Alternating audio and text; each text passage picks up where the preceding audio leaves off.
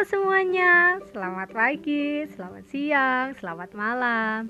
Jumpa dengan saya, Gesti Memarista, di podcast kali ini. Saya bakalan share tentang literasi keuangan, khususnya untuk topik perilaku personal finance dan keuangan untuk bisnis. Harapannya supaya bisa nambah wawasan kita bersama. Semoga bermanfaat ya. Stay tune di Gesti Sharing berikutnya. Bye bye.